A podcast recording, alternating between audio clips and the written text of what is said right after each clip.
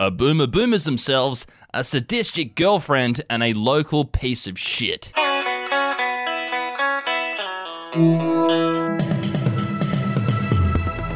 Yeah, that's what we've got for you on this fine Monday morning, my favourite time of the week.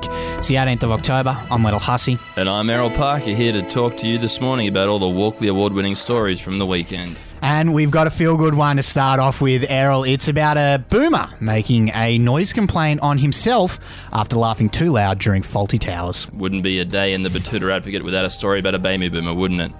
Well, anyway, an owner of multiple investment properties has had a sip from his own poison chalice over the weekend. 69 year old Graham Henry accidentally called the police to dob on himself after raising the roof during a rerun of the popular TV show Fawlty Towers, featuring none other than John Cleese. You may know him from Monty Python if you're over the age of 25 anyway. The old boy burst out laughing, uh, you know, laughing, full full body laughing. It triggered a bodily reaction to pick up the phone and call the cops to make an official noise complaint, funnily enough, which uh, didn't work out very well in the end, as you can imagine, Wendell. Bit of a fine coming his way, hey? Yes. Basil! How ironic. Anyway, what's the next story, mate? Well, we've got a girlfriend taking a weird amount of pleasure in dragging her hungover boyfriend through a solar supercenter. Quite a painful story, this one, uh, that went out in the paper this morning, actually. So, you know, this one's probably not going to win a Walkley. It was about a young, hungover man from Sydney who spent his first Saturday of freedom down in some shithole Home Depot shopping for fucking furniture, what, something he didn't need. Apparently, he uh, stupidly agreed to it, um, you know, in exchange for some Friday night beer tokens or something.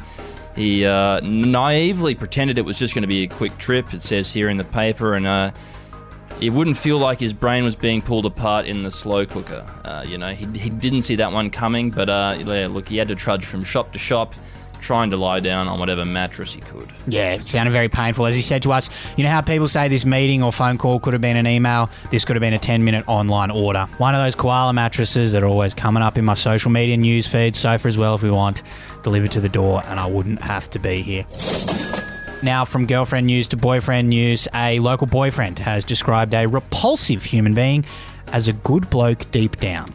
Yeah, we've all been there before, haven't we, Wendell? Anyway, uh, uh, Betoota Heights girlfriend Bree Wilson has let out a few heavy sighs after trying to consider her BF that maybe he should reconsider his relationship with a guy who has done some pretty crook shit in the past.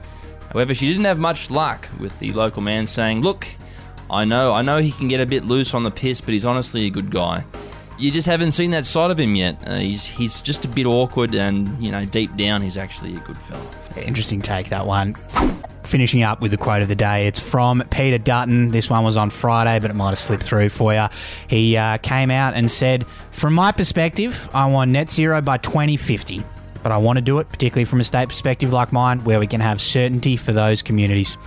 Granny Dutton getting behind it as well, eh? The writing's on the wall. Yeah, well, I think he's alluding to net zero immigration uh, by Ah, 2050. yeah, so yeah, I think, right. we, I think we could be lost in translation. We'll have here, so- robots to do all those shitty Look, jobs that people we'll have want to to get do. the fact checkers on this one, but look, we'll get down to it. We're onto it. We'll get to the bottom of it for the readers. Yep. We are always very productive on a Monday morning, so Always. as we'll you have can some tell by our updates for you there. voices. See you. Bye. Ciao.